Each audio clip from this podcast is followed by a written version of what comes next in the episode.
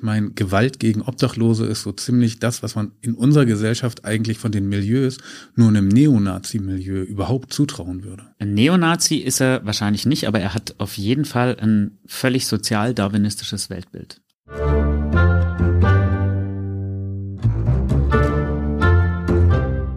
Am Gericht, der Gerichtspodcast des Schwäbischen Tagblatts aus Tübingen. Hey, willkommen bei Am Gericht, dem Justizpodcast des Schwäbischen Tagblatts in Tübingen. Mein Name ist Eike Frese, ich bin Redakteur beim Schwäbischen Tagblatt und mir gegenüber sitzt Gerichtsreporter Jonas Bläser. Hallo Jonas. Hallo Eike. Beim letzten Mal waren wir ja im akademischen Milieu unterwegs. Es ging um ziemlich hohe Geldsummen, die da den Besitzer gewechselt haben. Heute geht es um Gewalt in einem eher prekären Milieu. Es geht um Selbstherrlichkeit und Mitleidlosigkeit und es geht um Hass auf Schwächere. Jonas, was hast du uns heute für einen Fall mitgebracht? Heute führt uns der Fall in eine Wohnungslosenunterkunft in Tübingen, in der ein Mann untergebracht wird, der Obdachlose hasst. Jonas, wir haben den 18. Juli 2020. Es ist ein schöner, warmer Sommertag. Die Beteiligten sind aber nicht draußen, sondern sie sind drin. Und zwar in einem Viertel von Tübingen, wo selten genug in Tübingen sehr abgerockte Wohnungen stehen in städtischem Besitz und dort wohnen Wohnungslose. Die sind da untergebracht. Es ist Nachmittag. Was passiert an diesem Nachmittag? An diesem Nachmittag steht ein Mann auf, am frühen Abend. Der hatte getrunken an dem Tag. Er ist mutmaßlich relativ benommen und macht sich von seinem Zimmer aus auf den Weg durch den Flur.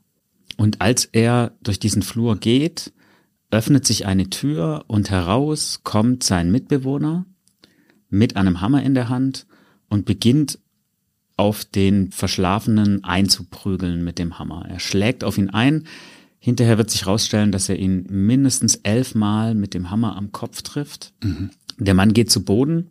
Das Blut spritzt offenbar bis 1,80 Meter Höhe an der Wand. Das wird die Polizei später feststellen.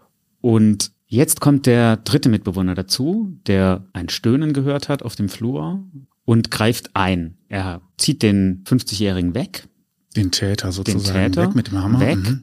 schiebt ihn in sein Zimmer und sagt ihm, er solle dort bleiben nimmt den Schwerverletzten, trägt ihn ins Bad, legt ihn in die Badewanne, macht den Stöpsel in die Wanne, weil er sagt, er wollte sicher gehen, dass der Notarzt nachher sieht, wie viel Blut der verloren hat und alarmiert die Rettungskräfte und die Polizei. Ich will kurz, bevor du weiter erzählst, mal checken. Ist da jetzt irgendwie so Besoffenheit im Spiel oder so? Das kannst du ja vielleicht schon mal kurz sagen. Ist das irgendwie so etwas, wo sich, ähm, wo sich Leute im, äh, im Vollrausch irgendwie auf die Glocke geben oder haben wir es da mit was anderem zu tun? Also beim Opfer ist auf jeden Fall Besoffenheit im Spiel. Da hat man hinterher nicht nur jede Menge Alkohol, sondern auch andere Drogen im Blut gefunden. Ähm, Reste von Cannabis, äh, Kokain und, und Beruhigungsmitteln, wenn ich es noch richtig in Erinnerung habe.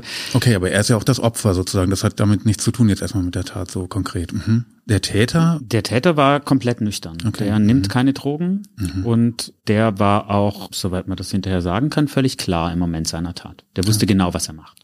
Dann wollen wir mal später sehen, was das für ein Täter ist. Aber erzähl erst mal weiter, was ist dann passiert? Also dieses Opfer, dieser 59-Jährige, liegt offensichtlich dann wahrscheinlich entweder komplett bewusstlos oder extrem benebelt durch diese 15 Hammerschläge in der Badewanne und blutet. Nee, der ist tatsächlich wieder zu sich gekommen, hat sich äh, mit der Brause, der andere hat ihm, glaube ich, die Brause in die Hand gedrückt, damit er sich das abwaschen kann, das Blut.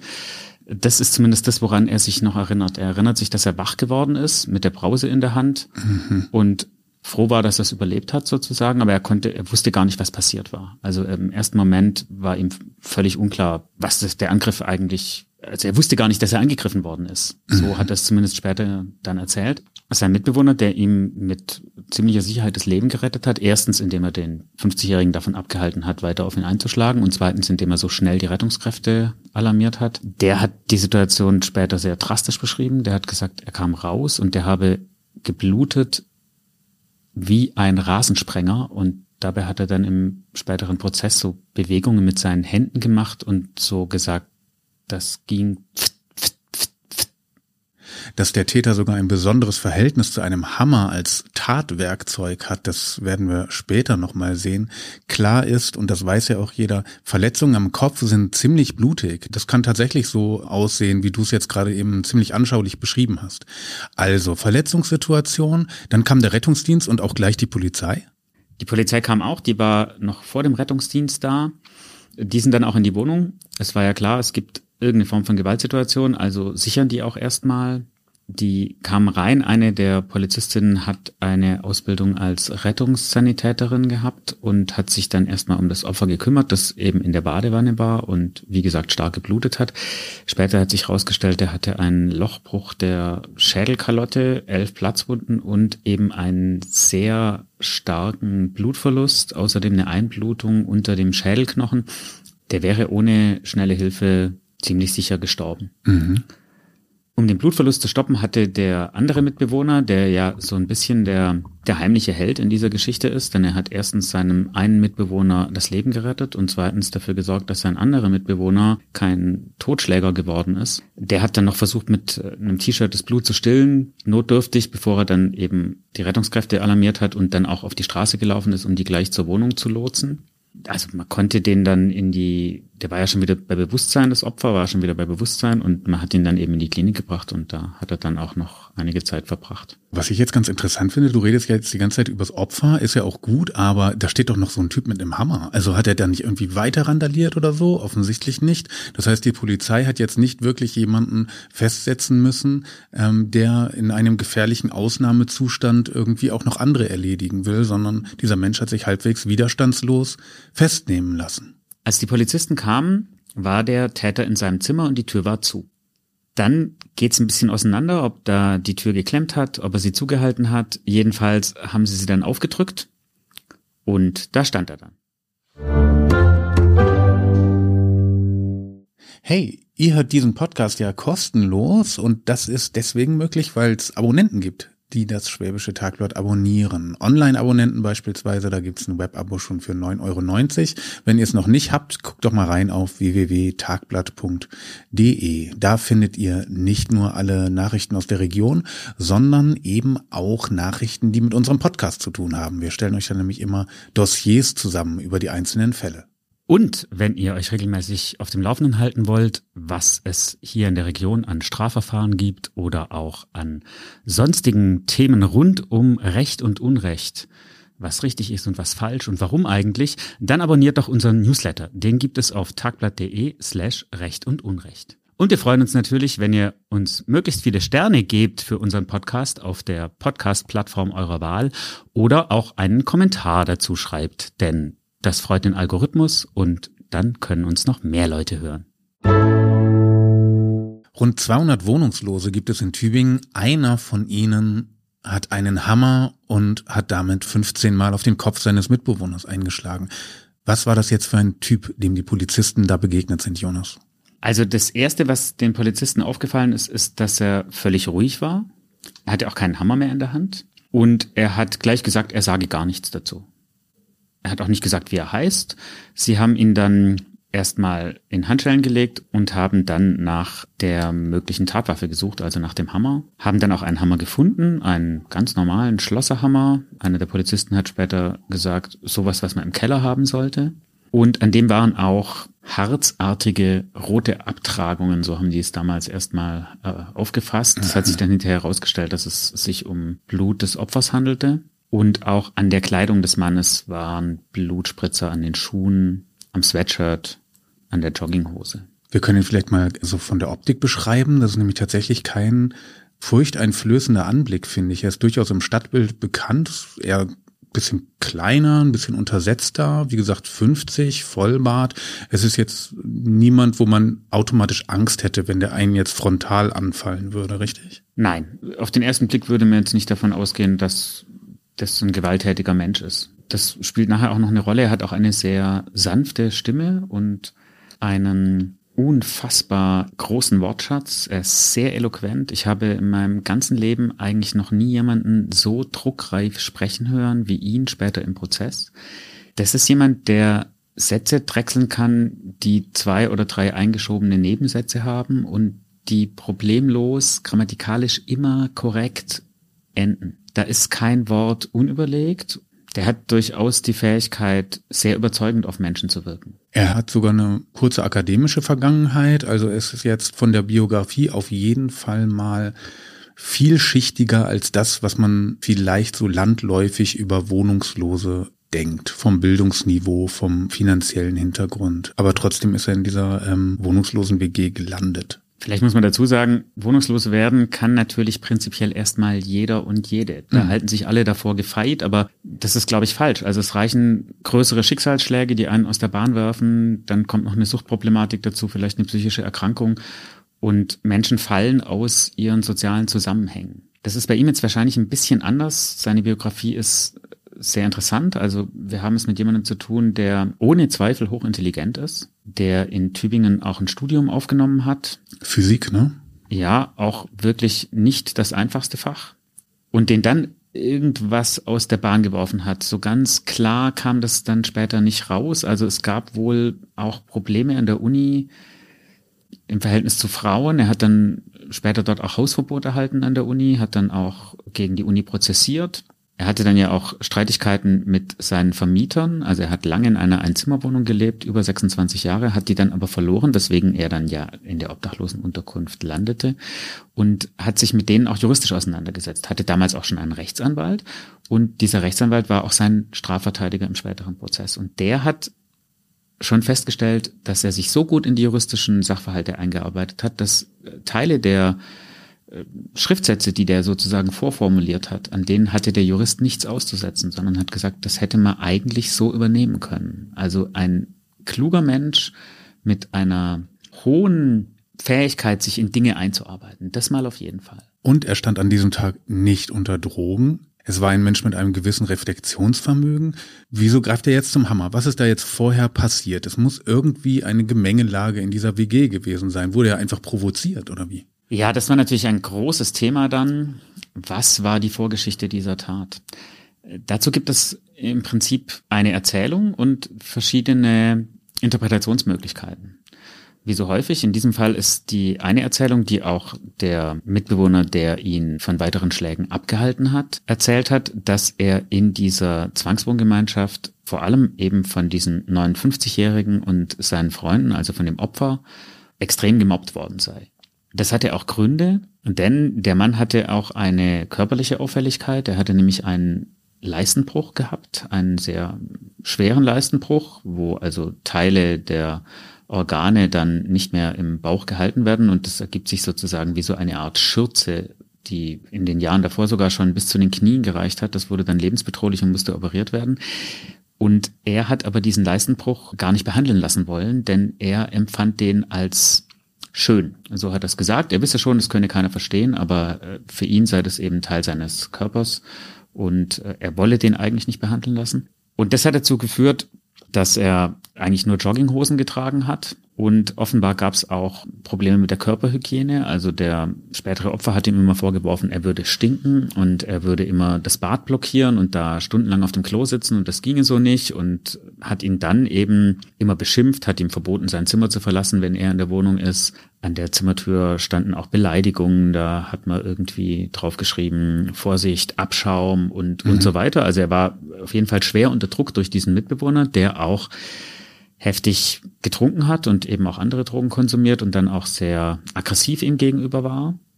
Ich muss aber sagen, das ist tatsächlich eine psychische Auffälligkeit. Ich habe ja schon erwähnt, dieser Mann war im Stadtbild durchaus präsent und man glaubt es tatsächlich nicht, wie auffällig ein Leistenbruch sein kann. Das ist halt ein kleiner untersetzter Mann, der hatte einen Bauch und darunter war nochmal ein Riesenbauch, der einfach eben auch manchmal fast bis zu den Knien runterhing. Man hat sich als Außenstehender gefragt, was ist das bitte für eine Diagnose, was ist das für eine Physiognomie? So ist er durch die Straßen gegangen, durchaus auch offensiv. Insofern hat er sich damit natürlich optisch angreifbar gemacht, egal wie man es jetzt bewerten möchte, so ein Verhalten. Aber ganz offensichtlich wurde er auch dadurch mit zum Mobbingopfer in dieser WG. Ja, also das ist jetzt eben die eine Lesart, dass er ein totales Mobbingopfer gewesen sei und er sich nur gewehrt habe. So sagt es eben auch der Mitbewohner, der ihn dann von einer Tötung abgehalten hat. Die andere Lesart ist natürlich, dass er sich auch nicht in diese Regeln des Zusammenlebens in irgendeiner Form eingefunden hat. Also er hat sich eben offenbar nicht oder nur sehr wenig gewaschen und er hat stundenlang das Bad blockiert. Das hat den Mitbewohner dann irgendwann dazu gebracht, dass er die Badtür ausgehängt hat, damit der nicht mehr die ganze Zeit auf dem Klo ist. Die haben sie dann nach Intervention der Stadt sozusagen, die sich dann da eingeschaltet hat, auch wieder eingehängt, die Badtür. Es war klar, die Vermieter, also die Stadt haben gesagt, das könnt ihr nicht machen. Ihr müsst diese Badtür wieder einhängen und das haben sie dann auch wieder getan. Das heißt, es gab auf jeden Fall großes Konfliktpotenzial unter diesen Männern. Dass es aber natürlich so eskaliert, also dass der dann zu einem Hammer greift und seinen Peiniger, nennen wir ihn jetzt mal so, im Flur angreift und beinahe umbringt, das hätte der allerdings auch nicht erwartet. Jetzt ist es ja so, dass diese Leute ganz offensichtlich nicht ganz freiwillig zusammen gewohnt haben. Das sind ja Wohnungslosen-WGs. Die werden jetzt nicht irgendwie so zusammengestellt wie Studenten-WGs, wo man sich seine Lieblingsleute aussucht, sondern da sind Leute einfach zusammengesteckt worden. Haben die sich dann nicht irgendwie versucht, dagegen zu wehren, dass sie mal auseinanderziehen wieder oder die, die Räumlichkeiten wechseln? Also es ist tatsächlich so, dass unser Angreifer einen regen Schriftverkehr mit der Stadtverwaltung Tübingen hatte über die Frage der Unterbringung. Denn er wollte auf keinen Fall in ein anderes Obdachlosenheim. Er wollte aber auch nicht dort bleiben. Und er hat auch der Stadt immer wieder geschrieben und hat gesagt, also die Situation sei untragbar, sie sollen ihm jetzt endlich eine Wohnung suchen. Äh, was übrigens nicht die Aufgabe der Stadt ist, Wohnungen zu suchen für Leute, die wohnsitzlos geworden sind. Das müssen die eigentlich schon selber tun, wenn sie dazu in der Lage sind. Sondern die Stadt hat einfach nur den gesetzlichen Auftrag, sie unterzubringen. Und da ist es eben nicht so, dass die Leute sagen können, ich möchte aber gern äh, alleine leben in einer Dreizimmerwohnung oder sowas, sondern die kriegen halt die, einen Platz in der Notunterkunft. Er hat immer wieder versucht, einen anderen Platz zu kriegen. Die Stadt hat ihm dann irgendwann ein anderes Zimmer angeboten und dann hat er aber gesagt, nee, also das sei jetzt zu heiß zum Umziehen, er könne jetzt nicht umziehen, außerdem habe er bald Geburtstag. Äh, er würde jetzt erstmal noch dort bleiben. Und daraufhin hatte das Ordnungsamt, das für die Unterbringung in diesem Fall zuständig ist, offenbar den Eindruck, naja gut, dann scheint die Situation ja doch nicht so schlimm zu sein, wenn er sozusagen freiwillig auf einen jetzt direkt möglichen Umzug in eine andere Unterbringung verzichtet kommt mir irgendwie unentschlossen vor. Auf der einen Seite will er unbedingt raus, auf der anderen Seite sagt er, nö, ist eigentlich zu warm jetzt gerade für einen Umzug. Ja, das ließ sich auch nie so richtig ganz auflösen, dieser Widerspruch. Klar ist jedenfalls, er hat der Stadt erstmal ordentlich Druck gemacht und er hat in Briefen auch gesagt, wenn sich an dieser Situation, dass es ihm da so schlecht geht in dieser Zusammensetzung der Mitbewohner nichts ändert, dann würde er die sozialen Spannungen auf seine Art lösen, notfalls mit Gewalt. Also ganz offensichtlich eine für alle Beteiligten ziemlich unangenehme Wohnsituation. Notfalls mit Gewalt. Das klingt schon ein bisschen bedrohlich, finde ich. Hat er denn eine gewalttätige Vergangenheit? Oh ja, der hatte etliche Vorstrafen. Auch einschlägig. Und auch da war schon ein Hammer im Spiel. 2004 war er nämlich schon mal verurteilt worden wegen gefährlicher Körperverletzung und dabei ging es um Angriffe mit einem Hammer auf Obdachlose. War er damals denn auch schon obdachlos? Ich hatte irgendwie so eine andere Vergangenheit im Kopf. Nein, er war nicht obdachlos. Er hat ja, wie gesagt, 26 Jahre lang in seiner Einzimmerwohnung gelebt.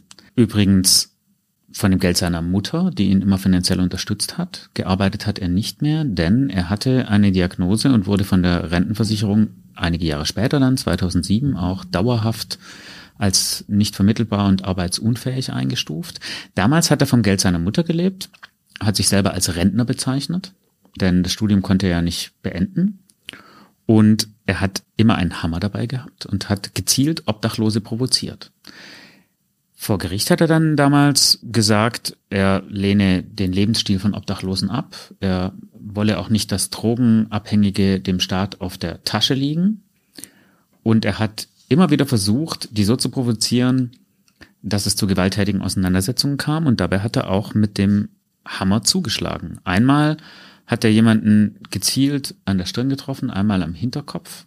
Und eigentlich ist es damals nur deswegen nicht zu schwereren Verletzungen gekommen, weil Leute eingegriffen haben oder weil sich die Obdachlosen erfolgreich gewehrt haben. Wir haben also einen jetzt Wohnungslosen, der aber vor rund 15 Jahren selbst Obdachlose offenbar nicht im Affekt oder im Suff oder so, sondern ganz bewusst sich rausgesucht hat im Straßenbild die provoziert hat und mit einem ähnlichen Hammer auf die eingeschlagen hat. Ganz genau. Damals ging es im Prozess drum, dass klar war, er habe auch im Zusammenhang mit diesen Angriffen davon gesprochen, dass das Gesindel sei und das müsse man ausrotten. Der Staatsanwalt hat im Prozess wegen der gefährlichen Körperverletzung sogar die Formulierung verwendet, der Angeklagte wäre ein idealer KZ-Aufseher gewesen mit seiner Einstellung. Finde ich deswegen nicht ganz von der Hand zu weisen, weil ich meine, Gewalt gegen Obdachlose ist so ziemlich das, was man in unserer Gesellschaft eigentlich von den Milieus nur einem Neonazi-Milieu überhaupt zutrauen würde. Ja, also ein Neonazi ist er wahrscheinlich nicht, aber er hat auf jeden Fall ein völlig sozial-darwinistisches Weltbild. Das hat er auch im Prozess, zu dem wir jetzt gleich kommen, deutlich gezeigt. Da hat er nämlich mit Blick auf die auch damals schon geltenden Corona-Schutzmaßnahmen, die unter anderem dazu geführt haben, dass während dieser Verhandlungen der Vorsitzende eine Maskenpflicht verhängt hat. Also er musste einen Mund-Nasenschutz tragen. Da hat er schon gesagt, er lehne die Schutzmaßnahmen gegen Corona ab, denn für ihn sei die Freiheit der Jungen und Starken wichtiger als die Sicherheit der Kranken und Alten. Was doppelt bemerkenswert ist, wenn man jetzt gerade als selbst Wohnungsloser dann später in so einem Prozess sitzt. Aber ganz offensichtlich hat er eine wirklich gewalttätige Vergangenheit, trotz seines nach außen hin ruhigen Auftretens. Aber dann lass uns doch mal wirklich endlich jetzt zu diesem Prozess kommen. Der ist ein paar Monate später, geht im Januar 2021 los. Dieser Mann betritt damals aus der Untersuchungshaft heraus den Raum, was hat der für dich für einen Eindruck gemacht? Mein allererster Eindruck von ihm war, dass ich gedacht habe, also harmloser geht's ja eigentlich nicht. Ich hätte keine Angst vor dem gehabt. Hatte er damals eigentlich noch seine Hernie? Sorry, muss ich mal ganz neugierig fragen, aber die hat ja tatsächlich eine Rolle gespielt. Hat er diese unglaublichen Massen an, ähm, an Fleisch unter seiner Gürtellinie? Die war nicht mehr ganz so groß, aber er hatte bereits eine neue Hernie, denn die alte war ja irgendwann operiert worden, ähm, weil die Situation lebensbedrohlich war. Er hat weiterhin abgelehnt, diese neue Hernie zu operieren. Er hat auch gesagt, er steht der Medizin insgesamt skeptisch gegenüber. Und in diesem Fall äh, hat er ja schon klar gemacht, dass für ihn das was Schönes ist, was er nicht loswerden will. Er kam rein in Jogginghosen und mein erster Eindruck war jedenfalls, den hätte ich, vor dem hätte ich keine Angst gehabt. Allerdings hätte ich ja auch nicht gewusst, dass er einen Hammer dabei hat. Hat er jetzt natürlich nicht gehabt, aber der war ja offensichtlich immer mit diesem Hammer unterwegs, auch immer wieder in der Zeit, nachdem er seine Strafe damals übrigens komplett abgesessen hat. Und das erste, was mir dann im Prozess aufgefallen ist, war eben seine Eloquenz und seine wirklich herausragend sorgfältige Sprache. Dann fängt also dieser Prozess an im Januar 2021 und den Aufschlag macht wie immer von Amts wegen die Staatsanwaltschaft. Was war die Anklage? Die Staatsanwaltschaft hat ihn angeklagt wegen gefährlicher Körperverletzung und versuchtem Totschlag. Der Paragraph im Wortlaut. Paragraph 212. Totschlag. Wer einen Menschen tötet, ohne Mörder zu sein, wird als Totschläger mit Freiheitsstrafe nicht unter fünf Jahren bestraft. In besonders schweren Fällen ist auf lebenslange Freiheitsstrafe zu erkennen. Wir erinnern uns mindestens mal elf Hammerschläge Opfer hoher Blutverlust, dazu auch noch Einblutungen unter den Schädel. Was anderes als Totschlag könnte das denn sein und was anderes als Freiheitsstrafe könnte es denn hier geben? Das ist doch eigentlich gar keine Diskussion mehr, oder Jonas? Ja, es geht schon drum, wollte er ihn wirklich töten? Gab es eine Tötungsabsicht? Oder wollte er ihm nur einen Denkzettel verpassen für das erlittene Mobbing? Und jetzt haben wir einen Angeklagten, der einschlägig vorbestraft ist. Er hat schon gefährliche Körperverletzungen begangen und auch damals war ein Hammer im Spiel. Und worum es jetzt der Staatsanwaltschaft auch geht, ist, dass die sagt, na ja, wie geht es denn nach einer Haftstrafe mit demjenigen weiter? Vielleicht wäre das ein Kandidat für eine Sicherungsverwahrung. Mhm. Sicherungsverwahrung, da denkt man ja dann auch gleich wieder an tiefgreifende psychische Probleme. Kam ja jetzt auch schon so ein bisschen zum Tragen. Geht es jetzt auch um Schuldfähigkeit in diesem Prozess? Um Schuldfähigkeit geht es in so einem Prozess natürlich immer, denn wenn jemand nicht schuldfähig ist, dann kann er auch nicht verurteilt werden, sondern muss freigesprochen werden.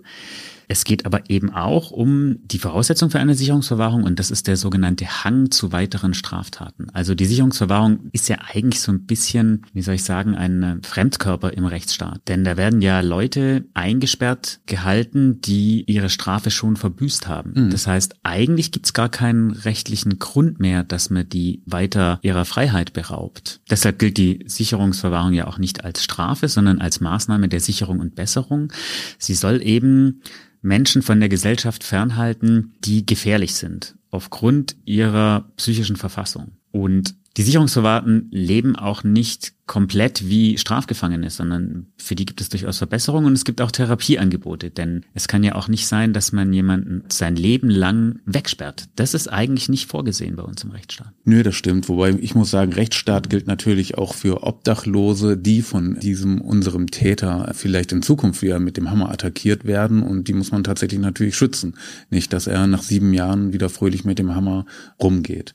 Dann wollen wir uns doch einfach mal der Frage widmen, was ist denn jetzt eigentlich seine Version dieses Tages gewesen? Er muss sich ja irgendwie argumentativ verteidigt haben. Ja, also er hat zur Tat selber nichts gesagt. Es war ihm auch wichtig festzustellen, dass er auch gegenüber dem Gutachter nicht falsch verstanden worden sein will. Also er habe mitnichten gestanden, was er getan habe. Zu der Tat selber hat er sich nicht geäußert. Sehr wohl geäußert hat er sich zur Vorgeschichte zu dem Mobbing durch die Mitbewohner, durch seine Probleme, dass er keine Wohnung bekommen hat von der Stadt, obwohl er doch schon angekündigt hatte in Schreiben mit Betreff eilt, dass die Situation dort so unerträglich sei, dass er sie möglicherweise auf seine Weise lösen würde. Und das hieße eben auch mit Gewalt. Also er hatte es ja im Prinzip schon angekündigt, dass es hier zu irgendeiner Form von Gewalt kommt. Und er ist ja auch, da kommen wir wieder zu der sozialdarwinistischen Grundhaltung, ganz klar der Meinung, und das hat er im Prozess auch immer wieder so vertreten, dass Gewalt nichts Verbotenes sei, sondern dass es ein Naturgesetz sei, dass man seine Interessen mit Gewalt durchsetzt und das nimmt er auch für sich in Anspruch. Aber obwohl er sich so geäußert hat und ja auch sehr länglich sich gleich am ersten Prozesstag da.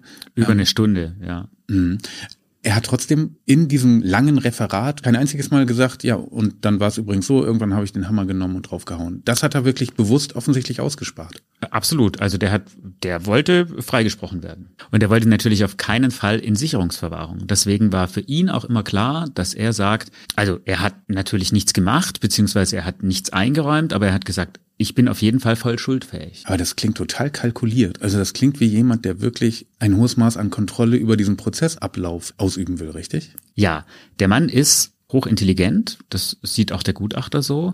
Sein Anwalt war ja ganz beeindruckt von dessen Fähigkeiten, juristische Schriftsätze zu verfassen und der hat auch jeden Zeugen und jede Zeugin selbst befragt. Und die Zeugen waren ja, wenn ich mich jetzt recht erinnere, vom Persönlichkeitsprofil ein bisschen andere Kaliber als er, richtig? Also er hat da schon eine dominierende Rolle eingenommen, kann man das so sagen? Er hat es zumindest versucht. Mein Eindruck war schon, dadurch, dass der so eloquent ist und so klug und den, vielleicht muss man es auch so hart sagen, intellektuell zum Teil zumindest deutlich überlegen war, dass der die schon in, also in seiner Befragung versucht hat zu manipulieren. Und das ist ihm ein Stück weit auch gelungen, denn beispielsweise der Mitbewohner, der ja für mich der eigentliche Held ist und der seinen äh, mhm. anderen Mitbewohner gerettet hat, der hat ihm schon auch oft recht gegeben, wenn der dann zum Beispiel gefragt hat, ja, aber du erinnerst dich schon, dass dies oder jenes haben die immer zu mir gesagt oder die haben meine Tür mit Beleidigungen beschriftet und wie auch immer, also wo klar war, es geht darum, dass er dieses Mobbing durch die Mitbewohner in den Vordergrund stellen wollte, hat er ihm schon auch ziemlich viel Recht gegeben und hat gesagt,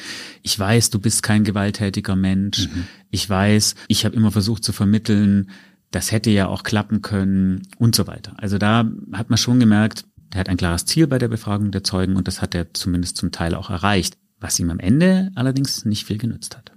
Hauptzeugen der Tat selbst oder die einzigen Zeugen der Tat selbst sind ja eben dieser 59-Jährige, also das Opfer und der ähm, weitere Wohnungslose, den du gerade als eigentlichen Helden des Abends ähm, bezeichnet hast. Über die Tat selbst gab es jetzt aber keine großen Diskussionen, oder? Also es war schon die ganze Zeit über klar, wir diskutieren hier über einen Hammerangriff, ähm, 11 bis 15 Mal auf den Kopf gehauen. Da wurde keine große Spurenanalyse oder wie auch immer mehr gemacht. Doch, die Spurenanalyse war ausführlich, also auch die rechtsmedizinische Untersuchung, die eben dann gezeigt hat, hat, wie viel Schläge können wir denn wirklich nachweisen. Es gab ja 15 Verletzungen, die Staatsanwaltschaft hat aber nur von elf Schlägen in der Anklage gesprochen, weil die eben sicher durch den Hammer verursacht waren. Der Einzige, der sich nicht dazu äußern wollte und auch nie den Hammerangriff eingeräumt hat, ist der Angeklagte gewesen. Mhm. Der hat in seinem letzten Wort, ganz am Ende des Prozesses, hat er dann nochmal versucht, in Richtung einer Notwehrsituation das Ganze zu deuten. Aber auch da ist er nie wirklich konkret geworden. Also er hat weiterhin darauf bestanden, dass ihm niemand nachweisen könne, dass er mit einem Hammer zugeschlagen habe. Und er hat dann so geschildert, ja, der Mitbewohner, der sei nicht einfach durch den Flur gelaufen, sondern der sei zu ihm ins Zimmer gekommen und habe ihn bedrängt. Er habe sich äh, nicht verbarrikadieren können, um sich vor dem zu schützen und es sei zu einer Situation gekommen, die sofortiges Handeln nötig machte, so hat er sich ausgedrückt. Gewählte Ausdrucksweise. Mhm. Immer eine absolut gewählte Ausdrucksweise. Ich habe Grübert übrigens auch nochmal gelesen, ähm, er hat ein Abi von 1,7, also er kann intellektuell wirklich ein bisschen als Überflieger sogar gewertet werden, richtig? Ja, das ist auf jeden Fall so, sonst kann man auch nicht in einem Physikstudium zumindest einige Semester bestehen.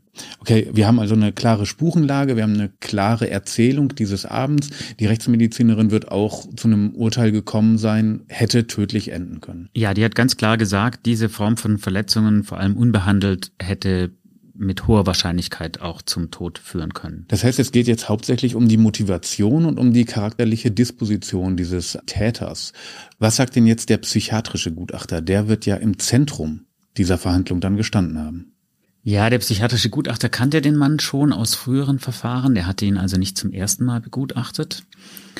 Der geht nicht davon aus, dass die Schuldfähigkeit eingeschränkt ist. Der sagt, ja, der leidet an einer Persönlichkeitsstörung mit dissozialen, zwanghaften und narzisstischen Anteilen. Mhm. Die führt aber nicht dazu, dass er eine mangelhafte Impulskontrolle hätte und auch nicht dazu, dass er nicht wisse, was richtig und was falsch ist, sondern er ging davon aus, dass er gesagt hat, der weiß ganz genau, was er tut. Und der mhm. betrachtet Gewalt als legitimes Mittel und zwar für ihn selbst als legitimes Mittel, um seine Interessen durchzusetzen. Das Gewaltmonopol des Staates lehnt er ab und er ist der Meinung, dass man sich nur so durchsetzen kann. Persönlichkeitsstörung können wir kurz erklären. Das ist tatsächlich etwas, was von der Weltgesundheitsorganisation auch als Diagnose anerkannt ist. Ist ja klar, man braucht vielleicht auch eine Therapie oder eben auch, man muss vor Gericht eine Diagnose erstellen, um einfach Personen besser einschätzen zu können. Letztendlich ist es aber, hm, sag ich jetzt mal grob formuliert, einfach nur ein sehr extremer Charakter. Ne? Also diese Charakterzüge einer Persönlichkeitsstörung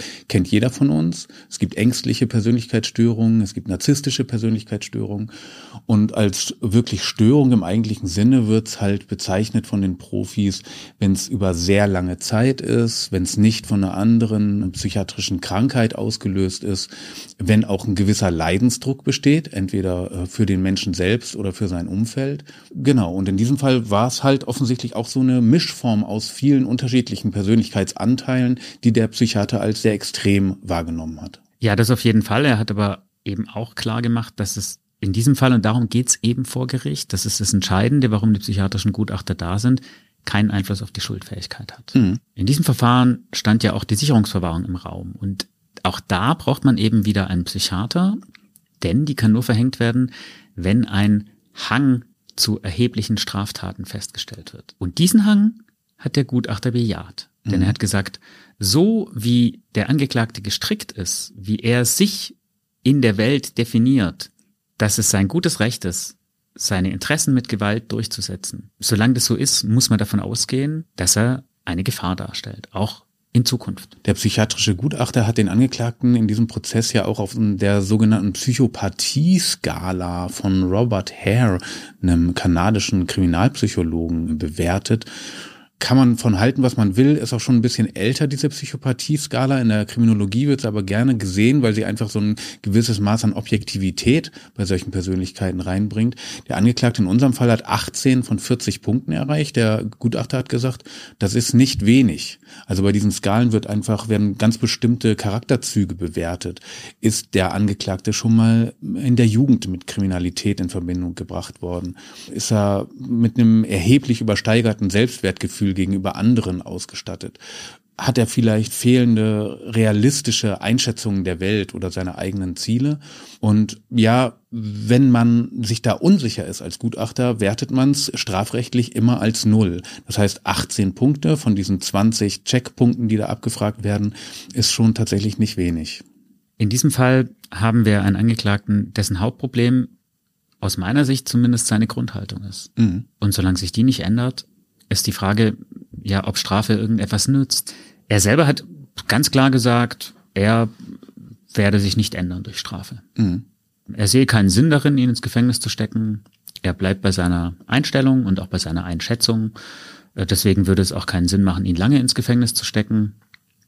Er wollte am liebsten gar nicht ins Gefängnis. Aber ist das nicht unklug? Wir haben diesen Angeklagten ja als klug eigentlich beschrieben. Dann müsste er doch jetzt sagen, ja, ähm, er ist reuig, Gewalt schwört er für immer ab, ähm, er wird sich bessern, auch wenn er in diesem Fall unschuldig war und in Notwehr gehandelt hat. Aber er hat gesagt, Gewalt ist eigentlich eine ähm, gute Lösung in bestimmten Situationen. Ja, vielleicht geht hohe Intelligenz halt auch nicht immer unbedingt mit Klugheit einher. Jetzt hat er ja noch einen Strafverteidiger an seiner Seite, also einen Profi, der weiß natürlich, wie auch der Angeklagte, worum es geht, hat aber vielleicht ein bisschen einen anderen Ansatz, das zu erreichen. Der wollte einfach drauf raus und hat auch versucht, das aus dem Gutachter rauszubekommen, dass sein Mandant schwer krank ist. Die Staatsanwaltschaft sah das völlig anders. Die Staatsanwältin, für die war total klar, wer so mit einem Hammer zuschlägt, der will seinen Gegner vernichten. Den, mhm. der seine Kreise gestört hat, sozusagen. Wer so zuschlägt, hat sie gesagt, der will nicht verletzen, der will ein für alle Mal erledigen. Mhm. Sie hat acht Jahre Haft gefordert und danach den Vorbehalt der Sicherungsverwahrung. Und die Verteidigung, worauf hat die sich berufen? Die Verteidigung sah das anders. Die hat gesagt, da kann man keine Tötungsabsicht erkennen. Der Grund für den Angriff sei das massive Mobbing gewesen und er hat das sozusagen als eine Affekttat versucht darzustellen. Er hat gesagt, nach einem halben Jahr Quälerei durch dieses Mobbing sei dem irgendwann einfach die Hutschnur geplatzt. Für mich ist aber nochmal zentral seine Aussage, dass er wirklich dabei bleibt, Gewalt ist eine Lösung. Also egal wie er jetzt in dieser Situation war, sorry, wer sich als Angeklagter so verhält, dem auch noch zweifelsfrei nachgewiesen wurde, dass er den Hammer schwingt und am Ende des Prozesses offensichtlich sich ja auch nicht entschuldigt hat, sondern gesagt hat, Grundsätzlich bleibt er dabei, Gewalt ist immer eine Lösung. Obdachlose findet er auch nicht so besonders genial. Das ist für mich ein Schuldeingeständnis. Ja, ein Schuldeingeständnis nicht, weil er hat ja nach wie vor nicht gesagt, ich war's. Aber es ist definitiv frech, oder? Ja, also, dass er wirklich gedacht hat, er kommt damit durch, kann ich mir eigentlich auch nicht so richtig vorstellen. Aber er wollte offenbar keinesfalls seine Persönlichkeit und seine Einstellung, von der er ja davon ausgeht, dass sie überlegen ist, die wollte er nicht leugnen, sondern er blieb dabei und er hat auch am Schluss noch gesagt, er wolle auf keinen Fall lange ins Gefängnis. Er gehe davon aus, dass er ohnehin nicht furchtbar alt werden würde und er würde dann doch lieber seine restliche Lebenszeit in Freiheit verbringen als im Gefängnis. Auch eine lange Gefängnisstrafe, so hat er gesagt, wird in Zukunft mit Sicherheit nicht dazu führen, dass ich mich anders verhalte. Ich finde es selbstherrlich, und um ehrlich zu sein, Selbstherrlichkeit kommt mehrmals auf dieser Psychopathie-Skala vor. Ähm, ich finde den Menschen auch unangenehm, muss ich sagen. Und wenn ich dann voraussetze, dass er ähm, schuldfähig ist, was er dann ja auch selber sagt, dann was sagt das Gericht jetzt? Also mir ging es übrigens genauso. Es gibt selten Fälle, wo mir Angeklagte extrem unsympathisch sind. In diesem Fall ging es mir tatsächlich so. Also ich fand das hochgradig interessant, was für ein Mensch das ist, aber seine ganze Art und Haltung fand ich extrem unangebracht und unangenehm. Und dass er auf der Psychopathie-Skala bei Selbstherrlichkeit auf jeden Fall die volle Punktzahl erreicht hat, das kam ziemlich klar raus im Prozess. Ich möchte auch nicht, dass er nochmal auftaucht mit einem Hammer. Hm, wenn er irgendwann mal wieder auf freiem Fuß ist, Hammer kann man leider nicht verbieten, dafür gibt es keine Waffenberechtigungskarte. Aber aus meiner Sicht darf er gerne auch eine intensive psychologische Betreuung erfahren jetzt in Zukunft. Was hat denn jetzt das Gericht entschieden? Im Namen des Volkes ergeht folgendes Urteil. Das Gericht hat entschieden, eindeutig, das war versuchter Totschlag. Denn wenn man gezielt mit einem Hammer auf den Schädel eines Menschen einschlägt, dann macht man das nicht nur, um zu verletzen. Das sei bar jeder Lebenserfahrung, sondern dann ist eine Tötungsabsicht im Spiel.